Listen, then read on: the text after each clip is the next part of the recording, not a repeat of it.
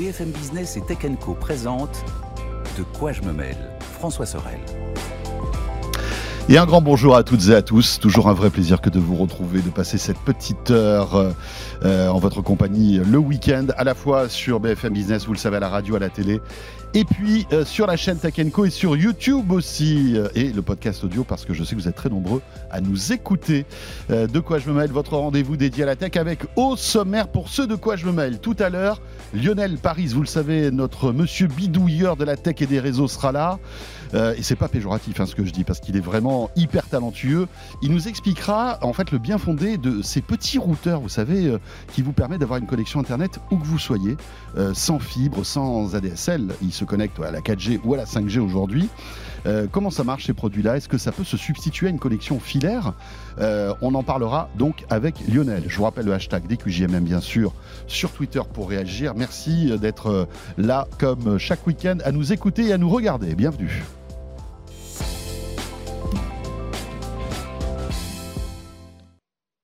Et merci aussi à Anthony Morel euh, d'être là chaque semaine. Salut Anthony. Salut François, salut à tous. Toujours un plaisir que de te retrouver, d'échanger avec toi sur tous ces sujets tech. Plaisir partagé, évidemment. Anthony, sincèrement, euh, que vous retrouvez tous les matins dans Good Morning Business, mais aussi sur RMC euh, entre midi et deux avec Estelle Denis. Hmm. et on va commenter toute l'actu de cette semaine avec pas mal de choses. Et on va commencer par Samsung. Samsung qui, euh, alors si vous êtes, si vous suivez un petit peu nos médias, vous le savez puisqu'on en a beaucoup parlé, euh, a déroulé en quelque sorte son Galaxy Impact. C'était euh, mercredi soir aux alentours de 19h. Un rendez-vous que vous avez pu suivre d'ailleurs sur la chaîne Tech Co. Hein. d'ailleurs, n'hésitez pas, il y a des résumés et des replays qui vous attendent pour annoncer, Anthony, eh bien la nouvelle fournée de smartphone 2023. Oh là là, ils sont beaux, ils sont chauds. ils, sont beaux. Ils sont chauds. Ils sont trois et ils sont j'allais dire. Comment dire ça gentiment euh, Non, c'est. Alors.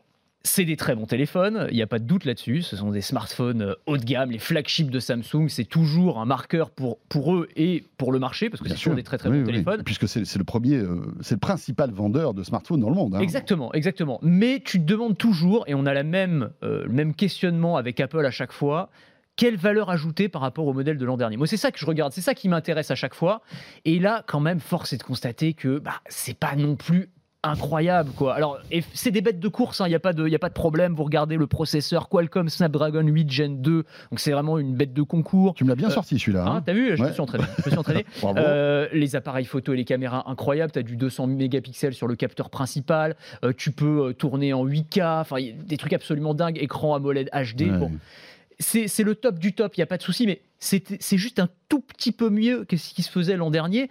Et tu te dis, du point de vue du consommateur, est-ce que ça a vraiment du sens quoi? Comme à chaque fois, on se dit, mais euh, finalement, cette innovation incrémentale qui va de petite touche en petite touche, euh, qu'est-ce que ça veut dire de continuer à sortir des téléphones tous les ans, des nouveaux smartphones, pour nous annoncer finalement des choses qui sont assez euh, banales en termes de nouveautés? Voilà, moi, moi hmm. c'est toujours la petite interrogation que j'ai. Hein. Je ne veux pas faire mon, mon, rabat-joie de service. Non, mais... Mais, mais tu vois, c'est encore une fois, très bon téléphone, il n'y a aucun doute là-dessus. Mais voilà, la valeur ajoutée, exactement comme pour ce qu'on avait dit pour l'iPhone 14 d'ailleurs par rapport aux versions précédentes, moi je trouve que c'est quand même un petit peu, euh, un petit peu problématique. Et d'autant qu'on est dans une période où les gens, clairement, ils changent moins de téléphone portable, par exemple. Ça, c'est quand même un truc. Euh, les chiffres, je crois que c'était il, y a deux ou trois ans, on changeait de smartphone en moyenne euh, tous les 18 mois. Et aujourd'hui, c'est tous les trois ans. Donc c'est pas rien. Ça veut dire que, euh, à mon avis, il y a une question de pouvoir d'achat. Clairement, les gens aujourd'hui, bon, il y a l'inflation et tout, ils n'ont pas forcément la priorité absolue, c'est pas d'acheter le dernier téléphone à la mode. Mais je pense qu'il y a aussi ce truc de valeur de valeur perçue par le consommateur. Est-ce que ça vaut le coup de changer de téléphone alors que celui que j'ai acheté il y a deux ou trois ans, il a déjà un super appareil photo. Je reprends cet exemple-là parce que euh, l'appareil photo, ça fait quand même partie des éléments les plus vendeurs du téléphone. Il n'y a pas que ça évidemment, mais bon, du coup, voilà, euh, je, je, trouve que euh, en termes d'innovation, là, euh, faudrait, euh, faudrait avoir des, trucs vraiment waouh, des, des, des, nouveaux form factors, des choses complètement innovantes, je sais pas, avec de, des hologrammes, j'en sais rien, tu vois. Enfin, à eux d'inventer des trucs, une batterie qui dure une semaine. En, et en plus, c'est rigolo de dire ça parce que Samsung est sans doute le, constructeur le plus innovant, puisque tu, tu, sais que dans quelques mois, ils sortiront leur nouveau téléphone pliant, ouais. qui bah voilà, mine de rien, sont quand même assez euh, innovants. hein. franchement, ils, ils ont du courage et depuis quelques années, ils améliorent en fait leur modèle. Mais c'est vrai que, euh, et là je te rejoins tout à fait, on se retrouve dans une situation où aujourd'hui, le téléphone de 2022 ressemble étrangement à celui de 2023. Bah, c'est ça, toi, tu as, suivi la keynote euh, Ouais, en on- direct. C'est Euh, vrai, Au c'est final, vrai. en termes de. de- c'est intéressant parce que tu, tu- tu sens que en plus ces constructeurs le sentent ce, ce problème-là. Donc ils se disent on fait des téléphones ultra premium pour que les gens cassent leur tirelire, s'achètent un, un téléphone qui va coûter plus de 1000 euros, hein, parce qu'aujourd'hui c'est le, le standard. hein. Le premier, euh, le S23, est à 956 euros et euh, tu montes à 1800 euros pour le euh, S23 Ultra, qui est le flagship avec ce fameux capteur de 200 mégapixels, etc. Donc ils, euh, ils mettent en avant l'aspect premium et ils appuient en fait sur là où ça fait mal, c'est-à-dire qu'ils disent que si aujourd'hui tu achètes un Samsung Galaxy S23, on te garantit 5 années de mise à jour euh, de sécurité, au moins 3 années de mise à jour d'OS d'Android. Donc en plus, ils accompagnent ce message-là. Exactement, Euh, ils disent, bah voilà, vous achetez aujourd'hui un S23, vous allez pouvoir le garder 5 ans. c'est ça. Mais du- donc, du coup, il y a une forme de contradiction avec le Une fait forme de, de- contradiction. Et, et c'est pareil, tu vois, Ouais. ils ont tout un discours sur environnemental, euh, avec je sais plus combien de, de composants recyclés embarqués. Tu vois, Apple a un peu ce discours-là aussi. Et Bon, ça c'est bien. Enfin, mais non, mais c'est bien. Mais je dis, je dis pas que c'est pas bien. Mais je trouve que c'est un tout petit peu contradictoire avec le fait de, de- de sortir des nouveaux téléphones euh, Oui. tous les ans. Au final, on a déjà eu cette discussion, mais est-ce que finalement ce serait pas plus logique? Alors, je comprends tout à fait leur logique économique. Il n'y a sûr. aucun doute là-dessus. On n'est pas euh, des perdreaux de l'année, mais euh, à, à plutôt faire des annonces. euh, tout- tous les 18 mois, par exemple, tu vois, plutôt que de les faire tous les ans, en, en suivant en fait cette évolution du consommateur, qui de toute façon, là, se retrouve avec des téléphones qui n'évoluent pas à un point suffisant pour qu'ils aient envie de changer euh, aussi souvent qu'avant. Après, Voilà. est-ce que tu crois pas qu'il y a, que, notre prisme est un peu déformé? Parce que nous, on a la tête dans le guidon, on est là-dedans tout le temps.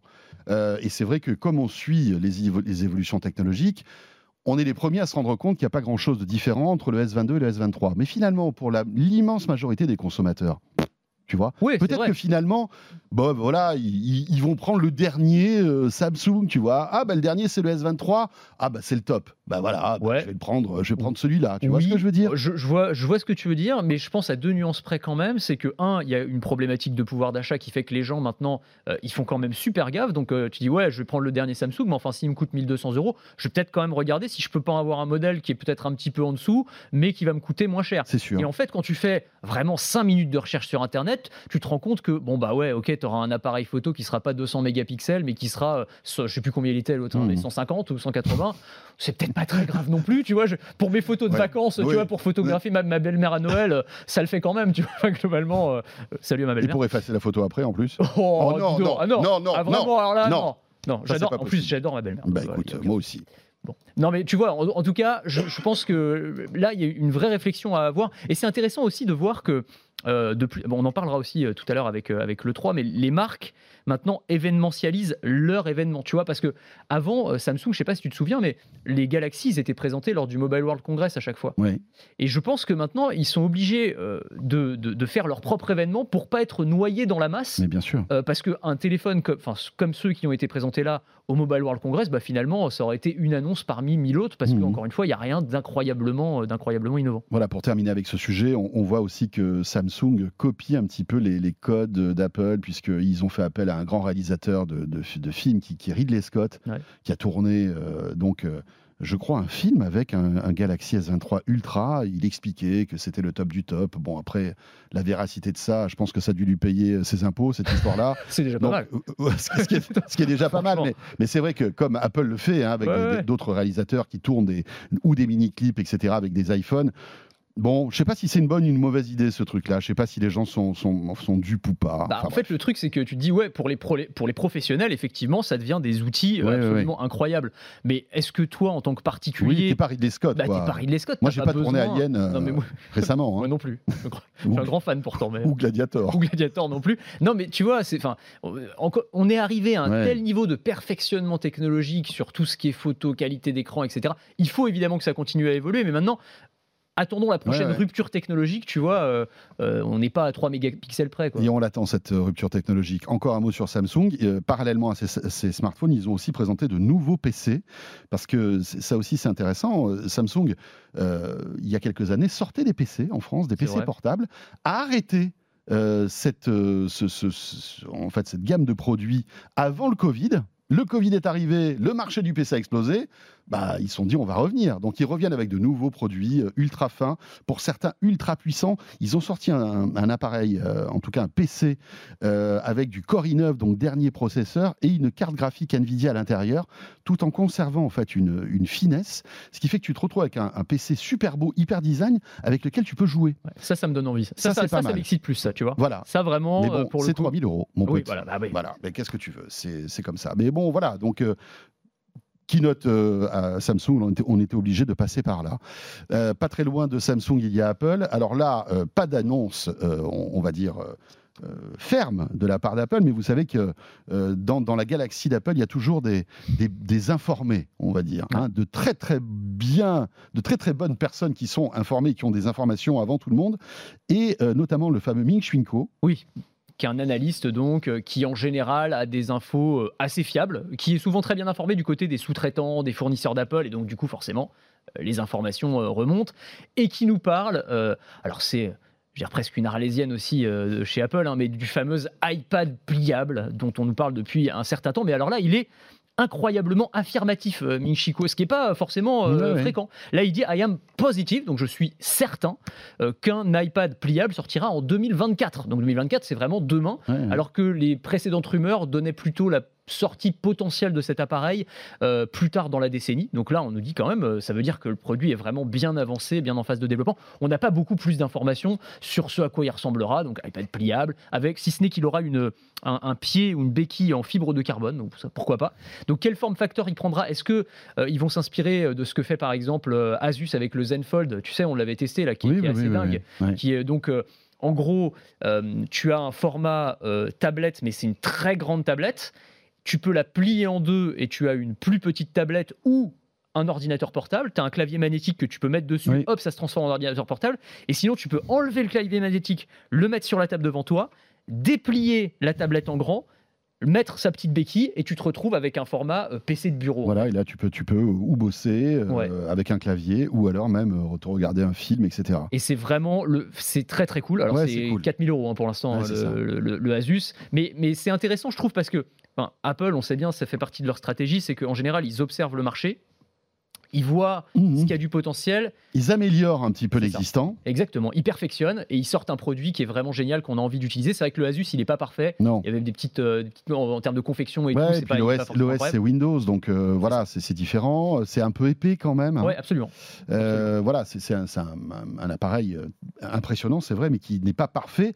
Mais ça va être intéressant de voir justement si, en 2024, on aura le premier iPad pliant. Est-ce que ce sera un grand iPad? Est-ce que ce sera un iPad mini qu'on pourrait déplier et qui pourrait se transformer en iPad normal Tu vois, moi, franchement, je, je pense à plein de trucs. Ouais, ça fait gamberger. ouais. ça peut être cool, quoi. Mais ça peut être vraiment bien et je pense que ça fait partie de ces. Là, je trouve que c'est intéressant. On va, on va se retrouver euh, chez Apple avec une phase d'innovation très intéressante. C'est-à-dire que j'ai l'impression, on l'a souvent dit ici, que ça ronronnait un petit peu, encore une fois, hein, avec euh, les iPhones qui se ressemblent un peu d'une année sur l'autre, mais que là, on a quand même une gamme de produits dans le pipe qui sont vraiment intéressants. Si on a effectivement un iPhone pliable qui doit être annoncé, si on a le fameux casque de réalité euh, mixte, euh, on sent qu'il y a quand même des trucs qui se passent et qui- qu'on va nous proposer là des produits qui sortent un petit peu des sentiers battus. Ça, je trouve ça, Ouais. pareil, assez enthousiasmant, on va dire, du, du côté d'Apple. Voilà, moi ce que je trouve très enthousiasmant, c'est que Apple prend des risques. Parce que visiblement, euh, voilà, avec ce masque de, de réalité augmentée, c'est un risque, hein, quoi qu'on dise, hein, parce que s'ils sont pas assurés du succès de ce type de produit, un iPad pliant, c'est des risques aussi. Euh, voilà, donc euh, clair. on- pour l'instant, on- le marché du pliant, euh, il est quand même très Bah, très restreint. hein. il est très restreint. Même si Samsung se targue de, d'avoir des chiffres de vente de ses smartphones pliants euh, en nette progression. Alors évidemment, ils sont partis de zéro, mais, mais, mais ça commence vraiment à décoller. Ouais. Euh, et on attend euh, évidemment des concurrents Oppo, normalement, qui devraient annoncer très vite un, un smartphone C'est aussi parce qu'ils sont de plus en plus performants, c'est-à-dire ils sont de plus en plus solides, tu vois, par rapport aux tu te souviens les Bah oui. premières versions qui Oh là étaient catastrophiques, Ouais, tu vois. mais clair. enfin catastrophiques, mais là aussi tu vois, je les salue pour avoir pris le risque parce qu'ils ont oui. sorti ces produits, c'était les premiers, Mm, mm. ils se sont fait un peu critiquer et tout, mais après ils ont affiné et finalement on a des produits qui sont tout à fait aujourd'hui. C'est rigolo parce que Samsung en fait euh, à la hache la jungle et puis Apple suit derrière c'est exactement ça. dans, le, chemin, sentier. dans le sentier qui est tout, qui est tout nickel en fait. C'est exactement terrible ça. hein, quand même. Et hein. il ajoute sa patte parce que c'est vrai qu'ils savent Mais oui. faire. Tu vois, quand il tu s'agit sais, de. je pense que c'est beaucoup plus fin que ça, parce que euh, cet iPad qui sortira peut-être un jour pliant, l'écran à partir. Qui, qui fabriquera l'écran à ton avis? Probablement Samsung. Et ben voilà. Tu vois, donc finalement, est-ce que c'est pas aussi une stratégie de la part de Samsung de se dire, écoutez, voilà, évidemment, on va montrer ce qu'on sait faire avec nos propres produits, mais en même temps, on envoie un message clair à de grands constructeurs de- de- d'élec- d'électronique qui sont nos concurrents, mais qui sont aussi nos clients. Hein, parce que Samsung Electronics, euh, ils vendent des capteurs photo, de la mémoire, enfin plein de choses Ouais, ouais. à Apple et aux autres, en fait. C'est une bonne. Ça peut être, euh, ça peut intéressant raison, J'avais aussi. pas vu le truc comme ça, mais effectivement, faut jamais oublier cette, cette interdépendance. Et je pense que hein. cette branche-là de Samsung gagne beaucoup plus d'argent que la branche des smartphones. Samsung Il Display, ouais, Samsung Display, c'est un monstrueux. C'est. Euh, on reste du côté de chez Apple avec euh, une fonctionnalité qui avait été euh, annoncée euh, avec l'iPhone 14. C'est cette fonctionnalité de sécurité. Ouais, de détection d'accident, euh, qui est euh, très utile parce qu'elle peut potentiellement sauver des vies, mais euh, qui visiblement est un peu trop sensible. Donc il y a des capteurs à l'intérieur du smartphone Ouais, c'est ça. En avec des algos. avec des algos. On va aussi utiliser le son d'ambiance pour essayer de détecter en fait ce qui se passe et donc de comprendre qu'il y a eu un crash, qu'il y a eu une collision latérale, frontale, qu'il y a eu un tonneau. Bon, et à ce moment-là, ce qui se passe, c'est que vous recevez une alerte sur le téléphone, donc sur l'écran, l'écran se met à sonner, euh, le téléphone se met à sonner et on vous demande est-ce que vous avez eu un accident? Si c'est une fausse alerte et qu'on n'a pas eu d'accident, on a 20 secondes pour dire j'ai pas eu d'accident. Et si on fait rien, bah, on estime que vous avez eu un accident Parce et on que vous ne pouvez secours pas répondre. parce que vous pouvez pas répondre. Et on appelle les secours. Le problème, c'est qu'il y a certaines euh, circonstances où Il n'y a pas d'accident. où il n'y a pas d'accident, mais le téléphone croit qu'il y a un accident.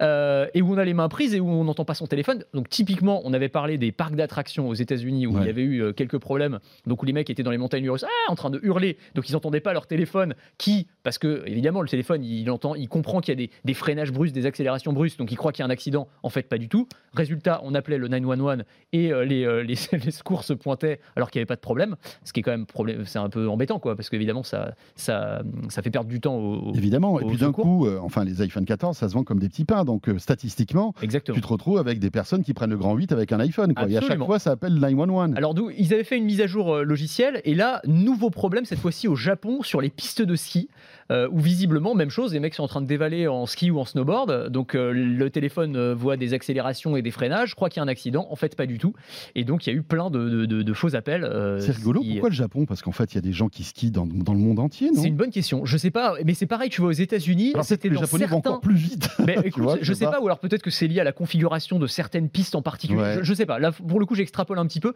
parce que c'est pareil sur les parcs d'attractions. C'était dans un parc d'attractions en particulier. Donc il y avait peut-être un manège qui faisait Oui, une accélération Il y avait peut-être un vois. manège qui était peut-être plus puissant qu'un autre et qui faisait déclencher ce système. euh, Et donc du coup, bah, c'est quand même un peu, euh, un peu embêtant. Donc euh, Apple va probablement faire une mise à jour logicielle pour affiner un petit peu tout ça. Ce qui est marrant, enfin ce qui est marrant, ce qui est intéressant, c'est que les, euh, les services euh, de secours japonais, euh, qui ont été interrogés là-dessus, parce qu'ils disent que, je crois que c'est dans, je sais plus dans quelle région, mais où tu as 40% des appels d'urgence depuis le début de l'année là qui sont passés et qui sont des faux appels en fait à cause de ce truc là donc tu dis c'est quand même pas négligeable.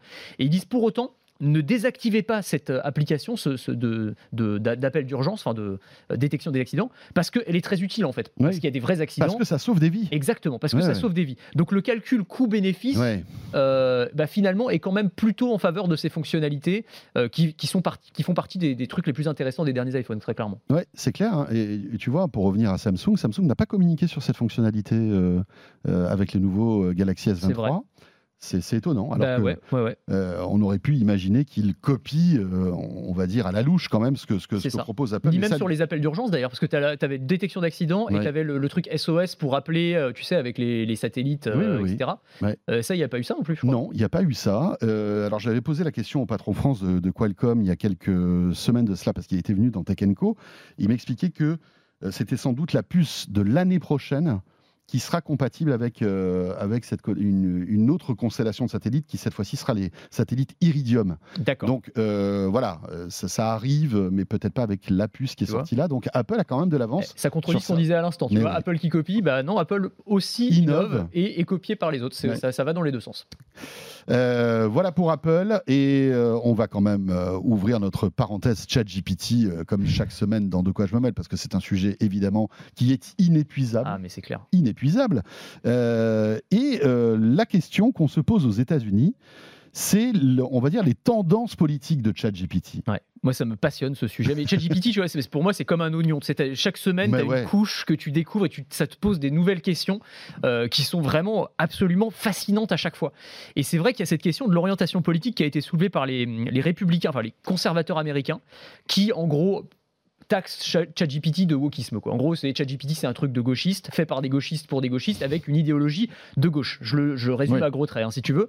Mais c'est vrai que les expérimentations qui sont menées, parce qu'il y a aussi des chercheurs qui commencent à se pencher euh, sur ce sujet-là, montrent que dans ses réponses, euh, dans la façon qu'elle a euh, de d'aborder les, sujets qu'on lui, qu'on lui pose, eh bien, c'est vrai que sur les questions de droits des minorités, des questions sociétales, des questions environnementales, elle va globalement avoir l'avis, alors je disais ça, c'était dans un article du Point qui parlait de ça et qui citait un chercheur, mmh. l'avis, l'opinion d'un euh, d'un Californien euh, mainstream euh, libéral. Et c'est vraiment ça, en fait. C'est très bien décrit. C'est vraiment un mec de la Silicon Valley plutôt progressiste. Pourquoi? Parce que la data que malaxe, en fait, ChatGPT, est issue en fait de, dire des cerveaux de ces gens-là? Bah, C'est toute la question en fait. C'est est-ce que c'est parce qu'elle a été nourrie de data qui elle-même était, on va dire, dans cette idéologie-là, ou est-ce que derrière, ce qui est probable à mon sens, il y a eu quand même des humains qui ont manier des curseurs pour qu'elle aille dans un sens plutôt que dans un autre.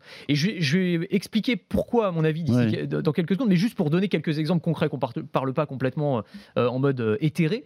Euh, mais j'ai fait quelques petites expérimentations, puis j'ai vu plein d'Américains qui le faisaient aussi sur, sur Twitter. Tu lui demandes, je lui ai demandé, écris-moi un poème qui vante les mérites de Donald Trump. Refus d'obstacle. Elle me dit non, non, je ne peux pas, euh, euh, je ne peux pas être partisane parce que je suis une intelligence artificielle. Ou alors des fois, elle te répond autre chose, elle, te dit euh, non parce que ça va promouvoir un discours haineux. Bon voilà, elle te dit ça. Et tu lui demandes après, bah, écris-moi un poème qui vante les mérites de Joe Biden. Ah là, par contre, tu as le poème sur Joe Biden sans aucun problème. Donc tu te dis, bah, c'est bizarre quoi. Pourquoi l'un et pas l'autre? Alors je, ne prends pas mon expérience empirique pour une vérité absolue. Parce que j'ai posté ça sur Twitter, il y a des gens qui m'ont dit Ah bah non, moi ça a fonctionné, j'ai demandé et, j'ai eu mon poème sur Donald Trump. Alors moi je, lui ai posé 20 fois la question avec des formulations différentes. Moi j'ai eu mon poème sur Donald Trump. c'est clair. Il y a des gens qui m'ont posé, j'ai des poèmes sur Donald Trump maintenant, c'est très bien. Et, euh, mais je, je lui ai posé 20 fois la question avec des formulations différentes et j'ai réussi à une fois le, je sais pas, par lassitude, à la fin, l'IA m'a donné quand même. Ok, alors tu veux ton poème Voilà, vas-y. prends le ton poème. Mais sinon, globalement, je pense quand même qu'il y a un verrou ou un système. Mhm. Il est beaucoup plus facile, c'est vrai, d'avoir. Et y il y avait d'autres exemples comme ça. Il y a des mecs. Mais est-ce que c'est pas aussi parce que le web ambiant, avec tout ce qui s'est passé, toute l'actualité de Donald Trump, qui, rappelons-le, parce que ChatGPT s'arrête à fin 2021, je crois. Hein. Euh, oui, en tout cas, toute la data. C'était une période très compliquée, très compliquée pour Trump. Hein. Euh, Alors, c'est vrai. Est-ce qu'on peut pas se dire que finalement, la photographie de l'opinion du web à ce moment-là était, on va dire, contre Trump parce qu'il y avait toute cette actualité, etc., etc. Je sais, je sais pas en fait. J'essaie de comprendre pourquoi. Ça joue peut-être, mais franchement, je te donne l'exemple de Donald Trump parce que c'est le truc le plus frappant. Mais en fait, il y a plein d'autres exemples qui, ne, qui ne, concernent pas Donald Trump, sur, même sur des questions qui sont posées sur des questions de société, etc. De même de, de sur le, même sur des thématiques transgenres et tout. Enfin, on va, on va pas entrer dans les détails, mais en tout cas, il tient pour acquis hmm. certaines choses qui sont pas forcément acquises, quoi, et qui sont clairement sur de l'idéologie progressiste. On peut trouver ça très bien, on peut trouver ça scandaleux. Oui, oui, Après, en tout cas, voilà on commande pas, on commande pas ces biais-là, mais c'est vrai que c'est pas, enfin voilà, c'est pas équitable. Exactement. Et moi, mon avis, si tu veux, c'est que, alors encore une fois, hein, je, ne suis pas allé voir dans la dans, dans, dans, dans la boîte noire puisque c'est impossible de toute façon. Moi, je pense que les créateurs de ces intelligences artificielles sont tellement flippés par les dérives qu'il y a eu auparavant. Tu te souviens de l'expérience, on en avait parlé de Tai, cette l'IA de Microsoft, Bien sûr. qui était devenue euh, euh, au contact des internautes. Euh, oui, un nazi ou je sais pas quoi, il y avait eu des raciste, nazi, complotiste, en l'espace de quelques minutes. et ça avait été pas mal commenté et tout ça. Et donc, à mon avis, ils sont tellement flippés de ça que maintenant, bah, ils mettent des, des, curseurs, si tu veux, ou des mmh. verrous quitte à aller vers plus de politiquement correct, de, ce que pour, on pourrait on est plus peace and love en fait que dans l'autre de, de, dans l'autre direction. Pour éviter, si tu veux, que derrière on puisse leur tomber dessus, etc. Moi, je, moi, je pense qu'il y a aussi un peu de ça. Et puis, bah, derrière, enfin, tu as aussi le fait que les créateurs de ces IA, c'est globalement effectivement des progressistes de la Silicon Valley et que qui ont des bah, convictions et qui peut-être même sans rendre sans s'en rendre compte influent en fait les algorithmes. Moi, je les accuse de rien du tout. Non, non. Je pense que c'est des biais. On a tous des biais en tant qu'humains et les biais bah, qu'on intègre au début, on les retrouve évidemment à la fin garbage in, garbage out, comme disent les informaticiens. Mais je pense que ça va poser une vraie question démocratique, c'est-à-dire que Ouais, ouais. euh, contrairement à Wikipédia, par exemple, Wikipédia, tu as quand même un système de, euh, les Américains disent checks and balances, c'est-à-dire de contrôle permanent grâce ouais, à des modérateurs. modération. euh, Voilà. Donc ça évite qu'il y ait un excès dans un sens ou dans l'autre. Une IA, c'est une boîte noire dans laquelle finalement personne ne peut aller voir. Quoi. On ne sait pas de quelles données Oui, elles sont sûr. nourries, on ne sait pas euh, dans quelle mesure des petites mains humaines euh, ont poussé Mm. des boutons. Et bah voilà, comme si on part du principe que ChatGPT et ce genre d'intelligence artificielle vont avoir de plus en plus d'importance dans nos vies. Moi, c'est ma conviction qu'on va les voir s'installer dans les moteurs de Mhm. recherche, euh, dans nos boîtes mail, etc. Bah, elles vont aussi façonner la façon dont on voit, enfin leurs réponses vont façonner notre façon de voir le monde. Et donc c'est important quand même qu'on sache euh, d'où d'où elles parlent et comment elles se positionnent. Après, il y a évidemment des, des dérives euh, rigolotes hein, de Ouais. ChatGPT, qui est franco-française. C'est Chat CGT. Ah j'adore, j'adore. Je je sais pas si- je sais pas si tu l'as testé. Mais oui, j'ai testé. Extraordinaire. Donc chat CGT, hein, Ouais. euh, évidemment, euh, qui Déjà, donc- le nom est très drôle. Bah, le nom est très drôle et donc en fait c'est une c'est sur les mêmes briques que ChatGPT. Alors c'est beaucoup moins puissant évidemment, Euh, mais en gros toutes les questions que tu lui poses, euh, elle va te répondre avec un prisme autour de la lutte des classes, Ouais, etc. ouais. Un peu à la Krasuki, quoi. Exactement. Et c'est vraiment ça. Et c'est- hyper drôle, bon, surtout euh, dans le contexte actuel, évidemment. Il y a- il y évidemment, alors c'est parodique. Euh, ça a été créé en fait par un, un internaute qui s'appelle Vincent Flibustier, euh, qui est assez actif sur Twitter, qui est un gars, c'est le créateur de, de nordpresse.be, qui est l'équivalent belge du Gorafi. Très drôle aussi. Et c'est vrai que les, les réponses sont, euh, sont absolument euh, sont, sont hilarantes. Donc voilà, allez tester. Euh, Voilà, Chat euh, chat CGT. hein. euh, ça, ça vaut vraiment le coup d'œil. Et je trouve que ça, ça montre par l'absurde, là encore, que en poussant certains curseurs, on peut en fait faire dire à une intelligence artificielle à peu près ce qu'on veut, quoi. Ouais, ouais, c'est clair.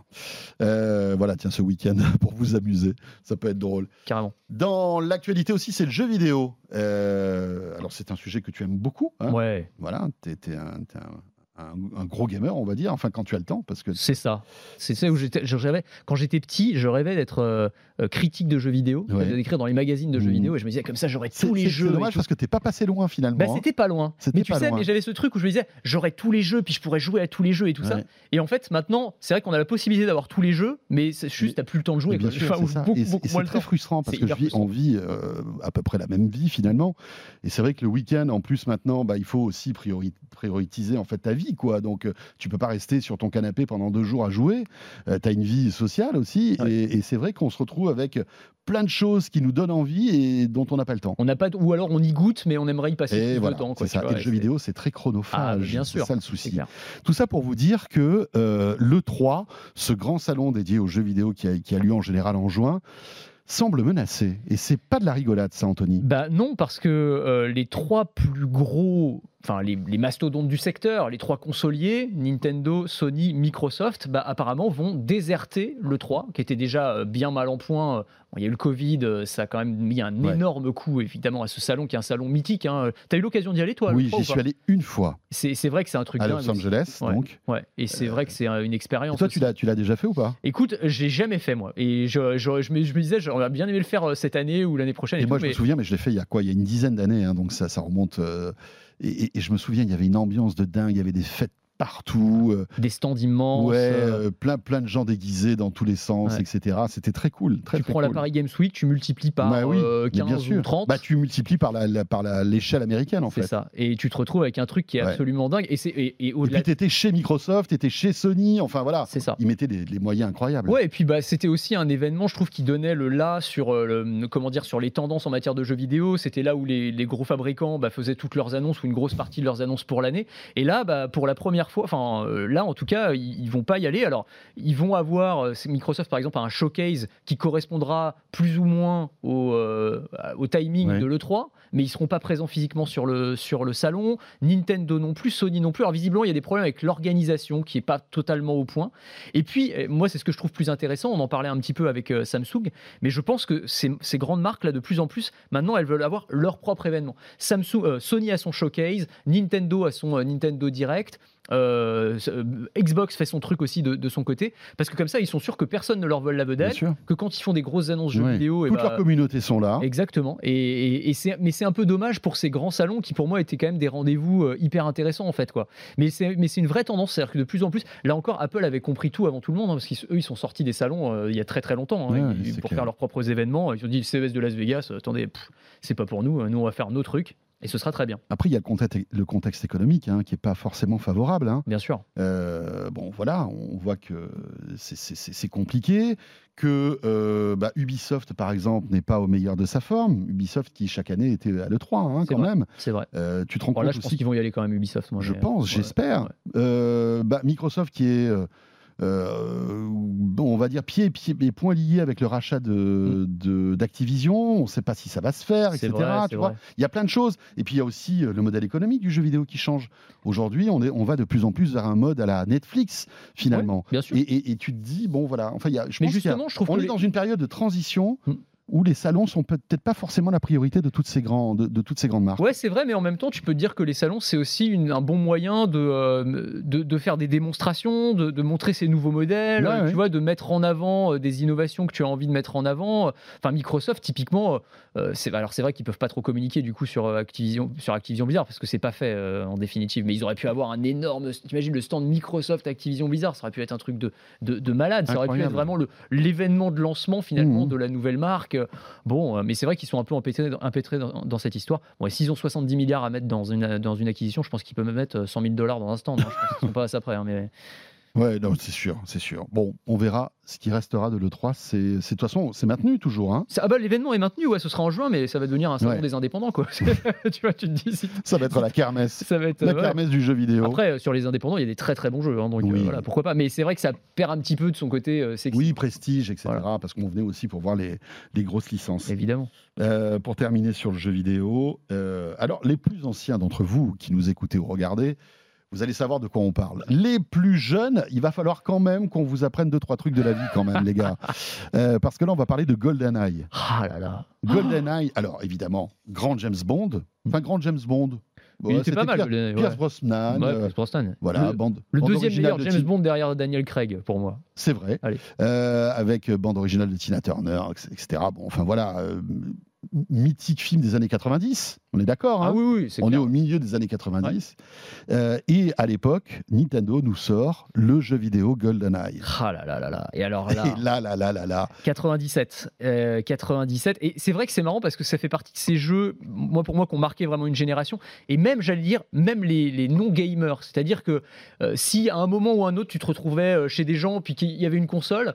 Euh, bah, ça faisait son effet. Quoi. Tu te souviens d'avoir joué à GoldenEye? Parce que c'était un jeu incroyable. Alors, euh, pour ceux qui se qui n'ont pas connu ça. Alors pourquoi on en parle aujourd'hui déjà? Parce qu'en fait il y a une, une version euh, Switch. Switch voilà qui sort. Ils ont modernisé un petit peu le jeu, ils l'ont ressorti et donc euh, voilà ça vaut le coup. Ils sont malins, découvrir. ils sont malins Bien parce qu'ils savent que nous, on va tomber dans le panneau Bah, tu obligatoirement. Tu m'étonnes, mais à 1000%. Après, le mieux, c'est quand même Oui, d'avoir la N64 de l'époque et de l'original. jouer sur la Nintendo 64. Le petit adaptateur Péritel HDMI, enfin voilà. Évidemment, évidemment. Je l'ai je l'ai pas, moi j'ai beaucoup de, vieilles consoles Nintendo, mais j'ai pas la Ça, c'est N64. la galère d'ailleurs avec les. Bah, les- c'est- il n'y a plus de Péritel aujourd'hui. Ah bah t'as des adaptateurs, ouais. Ouais, il y a des euh, adaptateurs. ouais. Le mieux, c'est d'avoir même une télé euh, d'époque, Ouais. télé analogique et tout. Enfin, c'était vraiment cool. Mais bon, bref.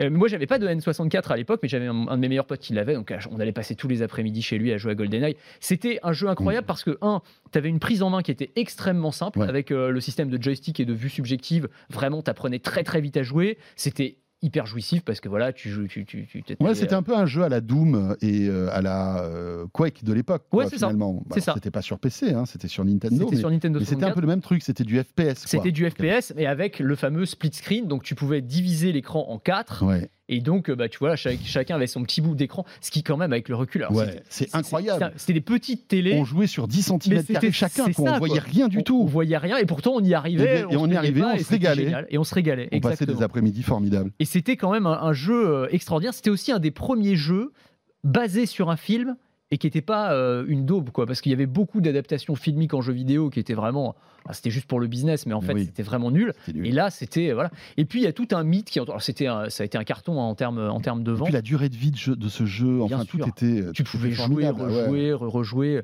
Alors pour la petite anecdote, j'ai appris ça en lisant un article, j'ai trouvé ça hyper marrant. Euh, Nintendo, euh, ça leur posait un problème parce que c'était euh, le premier jeu où en gros tu, tu tuais vraiment tes ennemis. Quoi. Tu oui. vois, James Bond, euh, Ouais. bon, voilà, t'as quand même Oui. des flingues et tu tues, tu tues ton Tu adversaire. sortais des bisounours de Super Mario, de, de tous ces trucs-là, quoi, de Ex- Zelda, etc. Exactement, exactement. Et du coup, Shigeru Miyamoto, ça lui plaisait pas trop. et donc, il a insisté euh, pour que, à la fin euh, de, de- du jeu, en fait, tu as une séquence euh, post-générique où James Bond euh, va voir ses, advers ses ennemis à l'hôpital. Donc en gros, il les a pas tués. C'est marrant quand même. Je trouve que c'est une, une idée Ouais, bah hyper oui. maligne. C'est- oui. c'est c'est très intelligent, c'est très Nintendo. Mais bien sûr. Euh, et, euh, et je trouve ça vraiment, ouais, c'est vraiment dans l'esprit, quoi.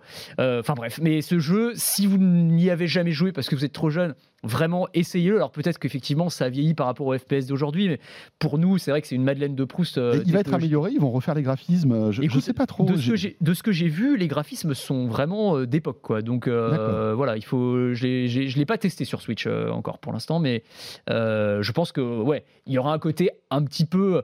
Faut, faut se remettre dans l'état oui, d'esprit de l'époque, quoi. Parce que si tu t'attends à jouer au dernier Call of Duty, forcément, euh, non, là il va y avoir une déception. C'est clair. Faut, faut se remettre Mais en. je pense que ça va cartonner auprès de notre génération. Bien sûr. Finalement, Hein, Évidemment. tous ceux qui ont une Switch et qui ont grandi avec GoldenEye, ils vont tomber dans le panneau, ça c'est clair. C'est clair, mais c'était un, un petit chef-d'œuvre, voilà. Ouais, ça donne envie d'y jouer, hein. Mais grave. Mais Bon. tu sais, on- je sais pas, on devrait monter un concept avec euh, voilà, euh, une petite partie là. Les euh, écrans en plus, c'est pas ce qui nous manque Bah oui, euh, oui, dans ça le va. studio. On a de quoi faire. ouais. on peut se faire un Golden Line sur l'écran qui est derrière moi. Euh, On bon, on verrait les pixels, hein, je pense. C'est possible, mais on serait pas en 10 cm là pour le coup, on aurait des vrais. ah ouais, tu ça vois, c'est la classe. Là, le, le Golden. Je crois que tu avais le, le pistolet d'or, c'était ça le truc, l'ar- l'arme ultime dans Golden Ouais, si je me souviens bien, bien, et oui. tu, tu butais tout le monde avec ça, c'était incroyable. Bon, bref. Bon, Anthony, c'est sur cette petite euh, pointe de nostalgie que se termine notre première partie de De quoi je me mail. Merci encore une fois. Ah bah, merci à toi, merci à tous. Toujours un plaisir que d'échanger avec toi, Anthony, Anthony Morel. Et vous restez avec nous dans un instant. euh, on va rentrer dans le dur. Là, ça va être de la technique. On va parler des routeurs 4G, 5G. Ah, hyper intéressant. Ouais. Petits appareils, bien pratiques.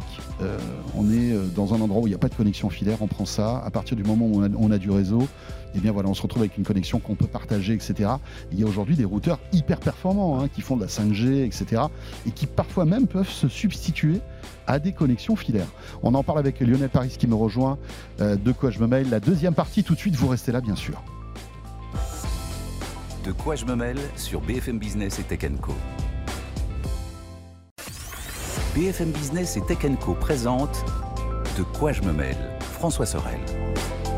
Voilà la deuxième partie de ce De quoi je me mail. Et j'accueille avec plaisir Lionel Paris. Bonjour Lionel. Bonjour François. notre expert euh, nouvelle techno, vous le savez, l'homme des réseaux de De quoi je me mail. Voilà, si vous avez une question à lui poser sur le Wi-Fi, les normes Wi-Fi, la 4G, la 5G, c'est lui qu'il faut contacter. C'est ça, merci. Ravi de te retrouver Lionel. Euh, et euh, aujourd'hui, tu vas nous parler d'un produit qui euh, tend à se démocratiser quand même. C'est Mhm. en fait le, le mini routeur. C'est ça. Voilà, c'est des routeurs qui nous permettent de se connecter euh, n'importe où, simplement à partir du moment où on a de la 4G ou de la 5G ou même de la 3G. C'est ça. Tu voulais nous parler de ces produits parce que euh, bah voilà, ça évolue. Il y a énormément de technologies qui arrivent sur les nouveaux modèles.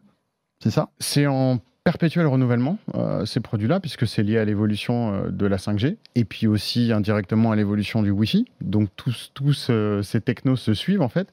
Et on a parlé beaucoup ensemble de Wi-Fi et de maisons connectées. Et si tu veux, de l'importance d'avoir euh, un Wi-Fi à la maison performant, mais aussi sécurisé.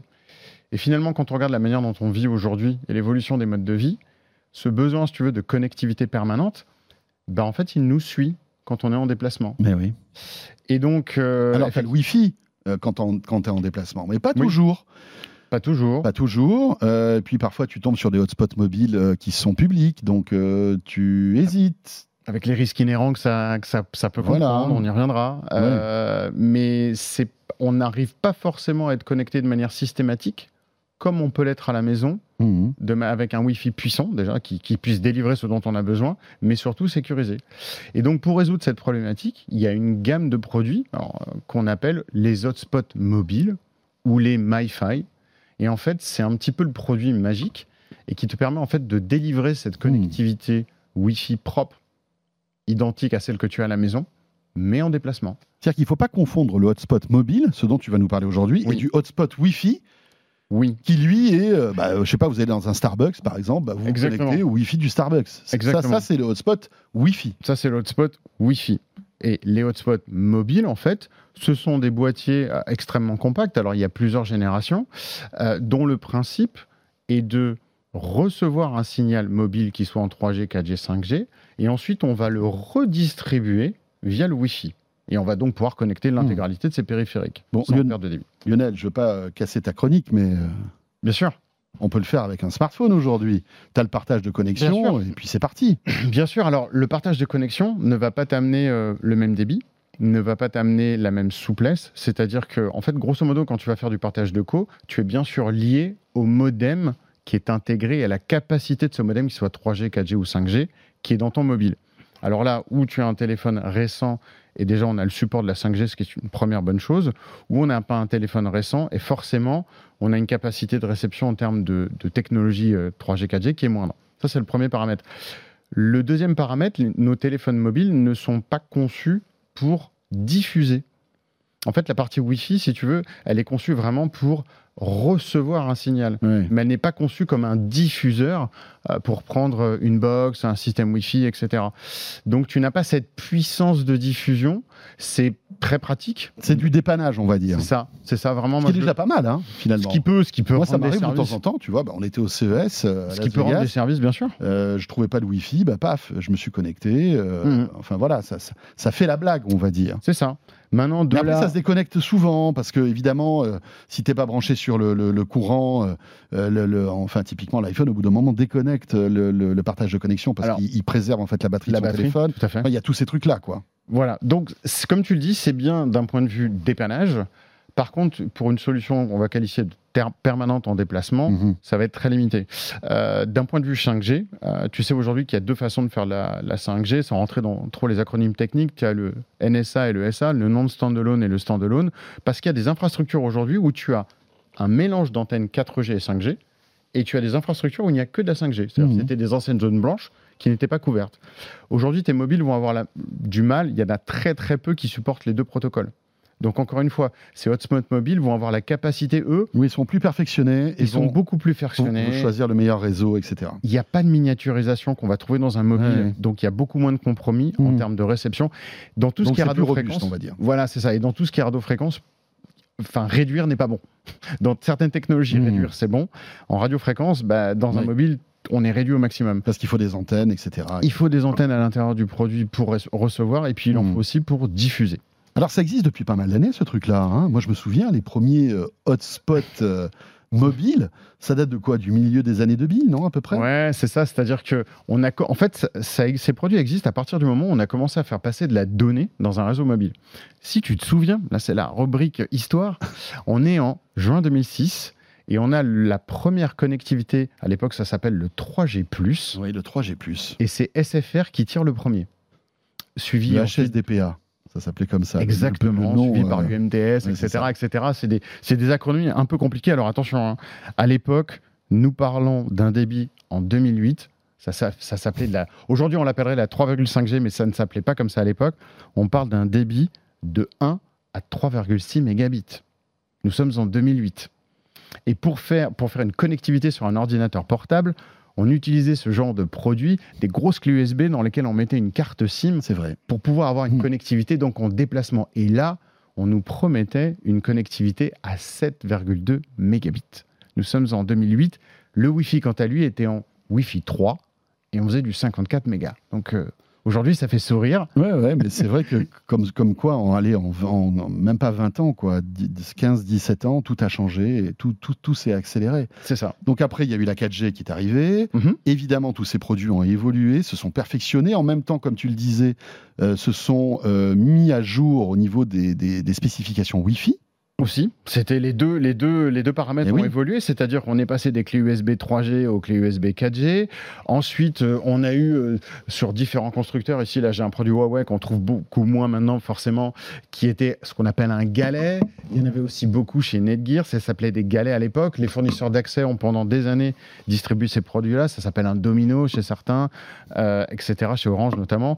Et donc, la problématique de ces produits, c'est que c'était très pris et verrouillé par les fournisseurs d'accès. Oui, c'était eux qui fournissaient en fait le matériel. C'était une solution complète. Souvent, il y avait du partage de cartes SIM aussi. Enfin, ils avaient mis ça en place, etc. Exactement. Donc, tu achetais un, un, produit avec une carte SIM et une ligne qui était associée. Et donc, à cette époque-là, forcément, on n'était pas dans les forfaits qu'on a aujourd'hui. Les SIM étaient bloqués. On ne pouvait pas faire ce Aujourd'hui, tout ça, on trouve ça normal, mais ça n'existait mmh. pas. Les SIM étaient bloqués sur un opérateur. On avait des contraintes de forfait. On n'avait pas beaucoup de data. Il n'y avait pas beaucoup de data c'était extrêmement coûteux. Mhm. Et autant vous dire qu'à l'étranger, le roaming, ça coûtait Une blinde. très cher. Ouais, c'est ça. C'est pour Et- ça qu'on se connectait, en- on préférait se connecter en Wi-Fi, Et- même si c'était des hotspots publics. Oui, voilà, exactement. Alors après, effectivement, le- le- cette problématique de coût et le roaming qui est très importante. Alors moi, je, je me souviens avoir pris des Quenta de mobile sur des salons comme l'IFA à Berlin ou des Mais choses ouais, comme ça. Où c'était tu, et là, tu reviens, Ouais. tu, vas voir, tu vas voir ton responsable après, tu dis écoutez, je suis désolé, j'ai pris 600 euros de, ou 800 euros de mobile. Euh, voilà, on était dans une époque, et je pense que ça n'a pas aidé au Oui, développement parce de qu'il n'y avait pas encore la réglementation européenne qui, euh, Non. en fait, casse, ca- a cassé le roaming euh, européen, en quelque C'est ça. sorte. Donc Mhm. pour ceux qui ne le, le savent pas, le roaming, c'était une charge supplémentaire Mhm. euh, à ton forfait de données qui était facturé par l'ISP parce qu'il n'y avait pas d'accord. L'Europe a mis 10 ans à force de réglementation. À, à faire plier en fait les opérateurs. C'est ça, et à Mhm. stopper ce- ces, ces frais de roaming à l'international. Et ça, c'est arrivé le 15 juin 2017. Ouais, C'est-à-dire, bonne euh, chose ça alors vraiment ils- c'était euh, bah, un ça, super ça a truc. hein. libéré complètement On se l'usage. plus compte aujourd'hui, on oublie Non, tout on ça. oublie tout ça. Mais il y avait Mais- quand même un, un avant qui était assez violent. hein. C'était, c'était, c'était dur. ouais. Donc ça a démarré un peu, un peu difficilement, mais on va dire que cette libération, ça a permis vraiment à ces produits, Ouais. bah, ça a libéré l'usage. Il y avait plus cette espèce de peur de la, Mm. de la surfacturation. Et puis il y a Free Mobile aussi qui est arrivé, qui a tout changé, hein, avec des, des- des forfaits pas chers, de la Tout data euh, Qui existait d'ailleurs, qui n'existait pas dans ces années-là d'un voilà, point de c'est vue ça. mobile. C'est vrai que tout ça rajoute un aussi quatrième opérateur. accéléré, Mmh, euh, mmh, mmh. on va dire, la, la- la- la- la disponibilité de ce type de forfait pas cher et généreux en data. C'est ça. Euh, bon, après voilà, tout ça évolue, Mmh. euh, bien sûr. Aujourd'hui, on en est où? Bah aujourd'hui, on en est avec des produits qu'on va mettre dans sa poche, qui vont nous permettre d'être connectés littéralement partout, sur n'importe quelle typologie de périphérique, euh, avec des débits qui seront euh, fantastiques. Euh, pour donner un ordre d'idée, un hotspot mobile comme celui de Nedgear là, que j'ai dans la main, ça permet à l'intérieur d'un bâtiment de recevoir un débit qui va être compris entre 100 et 300 mégas sans trop de difficultés. À l'extérieur du bâtiment, on va passer entre 400 et 700 mégas de débit sur une ligne en 5G. Alors bien évidemment, hein, il faut être dans une zone de réception et ça va être lié à l'opérateur, Ouais. à l'abonnement. Enfin, il y a, y a un certain que nombre de paramètres. Techniquement, cet appareil est capable de supporter des débits aussi élevés. et capable de, de supporter des débits extrêmement élevés. Et c'est le produit qui va te permettre de capter mieux en, tout cas, en, toutes circonstances. C'est-à-dire là où ton mobile va un peu commencer à peiner et que ça va commencer à être dur, bah lui, il C'est-à-dire aura que- deux, trois barres de plus en fait. C'est ça, ça, ça, c'est intéressant. C'est-à-dire qu'il y a des endroits où je capte pas, ça nous arrive tous. hein. Mhm, mhm. Euh, tu prends cet appareil, tu le mets en route, Oui. au même endroit, Au même endroit, tu vas avoir, de la- tu vas avoir du tu réseau. vas avoir de la réception. Mais parce- comment, comment on arrive à faire ça? Bah, c'est tout simplement parce que c'est de la radiofréquence en fait tout ça. Et donc du coup, il y a besoin d'avoir des antennes. En fait, dans un mobile, il n'y a plus d'antenne. Une antenne sur un mobile, c'est un point de soudure en fait, que ce soit sur le Wi-Fi ou que ce soit sur la radiofréquence. Alors que ces produits-là, ils sont conçus, créés, développés pour avoir une, une extrême bonne réception et capter le signal dans n'importe quelle situation et même de manière encore plus large qu'un mobile. C'est important parce que je suis persuadé qu'il y a plein de gens qui nous écoutent ou qui nous regardent et qui se retrouvent dans cette situation, Bien sûr. qui se disent j'ai une barre de 4G chez moi en levant le bras Exactement. sur la terrasse, Bien sûr, etc., etc. Bien sûr. Testez ce type de produit. Parce que peut-être que ça va vous sauver la vie si par exemple vous avez un ADSL qui est pas bon, euh, Mhm. vous n'avez pas encore la fibre, il y a Bien plein de zones comme ça. Bien sûr. Euh, ces, petits routeurs, en fait, ça peut être une solution intéressante. Ah. Si vous l'avez déjà, enfin, peut-être que vous l'avez déjà testé. hein. Bah, je, je te rappelle que la- le premier opérateur qui a fait ça, c'est Bouygues. Si tu te souviens, en Oui, 2017, c'est vrai. ils avaient lancé un cube. Dans le, le principe, à l'époque, on n'avait pas la fibre comme on a aujourd'hui, bien évidemment. Et l'idée, c'était de dire les gens qui sont dans des zones blanches très mal reliées avec un ADSL très faible, on va leur donner accès à cette offre. Et donc, du coup, ils utilisaient ce boîtier avec une SIM pour faire de la réception donc à l'intérieur d'un bâtiment. Donc ça, c'est alors évidemment à l'époque, on n'était pas dans les débits d'aujourd'hui. Mhm. On parlait de 20 megs, mais quand on avait 3 megs en Ouais, ADSL, J'étais bien content d'avoir. euh, c'est à 20 megs. ouais, c'est- on était très contents. C'est la fête. Ouais, exactement. exactement. Euh, donc, l'utilisation de ces produits à l'intérieur du Mhm. domicile, résidence pri- principale, secondaire, temporaire, Génial. c'est un, un réel cas d'usage. Le CES de Las Vegas. Oui. Euh, Il y a eu des nouveautés? Exactement. Donc, euh, aujourd'hui, c'est une gamme euh, dans laquelle tu vas trouver six produits, hein, Mhm. qui va aller de 400 euros à, à 600 euros. Et là, ils ont lancé le produit le plus puissant du marché au CES, qui est celui que j'ai ramené aujourd'hui, qui est le M6 Pro. Alors là, on a tout simplement le hotspot le plus rapide du marché. C'est-à-dire que j'ai le meilleur chaque technologie. J'ai la 5G avec la NSA et les ASA. Donc là, ce boîtier supporte en 5G jusqu'à 4 gigabits de débit. Incroyable. Ils ont mis le Wi-Fi 6E, on en a parlé souvent ouais. ensemble, la dernière évolution du Wi-Fi, on monte jusqu'à 3,6 gigas. Et tu peux aussi, c'est extrêmement flexible, redistribuer même en filaire. Euh, Ouais. Et là, ils ont mis un port Ethernet à 2,5 gigas. Donc tu peux brancher par exemple dessus un routeur Wi-Fi euh, Un, performant. un système Wi-Fi va pouvoir se brancher dessus. ouais. et Ou un ordi, Et, et un ordinateur, redistribuer la puissance de la ligne 4G, etc. Ça sert à quoi là, le, le petit truc en plastique là qui est accroché à celui-là? Euh, l'antenne, l'antenne qui est ici, en fait, ça te permet, dans le cas de l'utilisation dans un domicile ou en déplacement, d'aller encore améliorer la réception. Aujourd'hui, il y a des domiciles qui sont très enclavés, où même avec ce produit-là, on a du mal à aller au-dessus de 2-3 bars. Et donc, cette petite antenne, qui est euh, un, standard, en fait, hein, on va la fixer sur une, euh, une, une vitre, il y a des petites ventouses intégrées, et ça va permettre d'améliorer la réception à l'intérieur du bâtiment. Ouais, c'est comme si tu avais une antenne télé euh, sur le toit. C'est exactement ça. Très pratique en déplacement aussi. Mais même à la campagne, ça peut sauver des, ça On- peut sauver. euh, On peut imaginer du télétravail, ça. dans le train. Ouais. Euh, on peut la fixer euh, derrière un ordinateur portable. Enfin, tu as plein de moyens Mhm. de pouvoir, si vraiment tu es juste en réception, de pouvoir facilement améliorer la qualité du signal. C'est des produits qui sont sur batterie.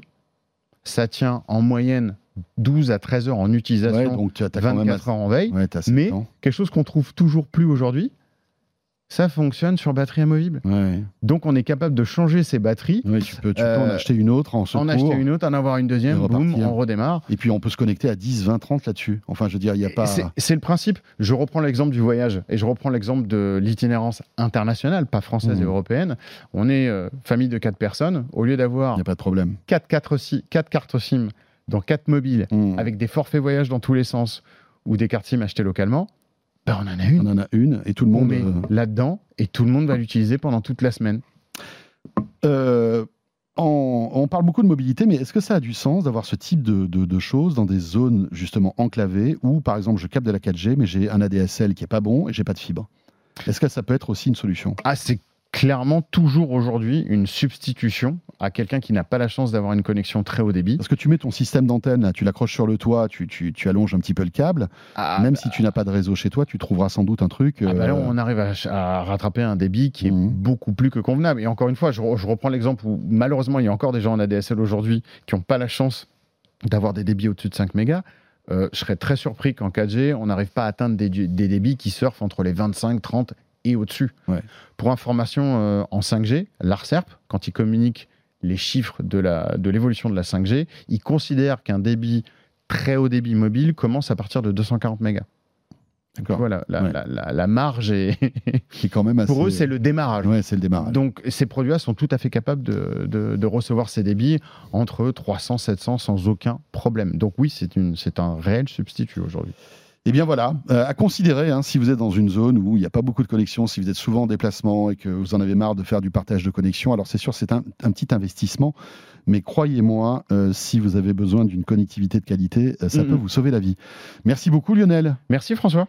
Voilà, toujours intéressant de parler de, toutes ces euh, innovations et notamment ces hotspots euh, mobiles. Merci Lionel Paris. Et ce de quoi je me mêle est terminé. Merci de nous avoir suivis. On sera là bien sûr le week-end prochain. Euh, N'hésitez pas à réagir, à nous laisser vos petits messages avec le hashtag DQJMM, notamment sur Twitter. Et puis, que ce soit en audio ou en vidéo, on est là chaque week-end. À très vite. Merci de nous suivre. De quoi je me mêle sur BFM Business et Tech.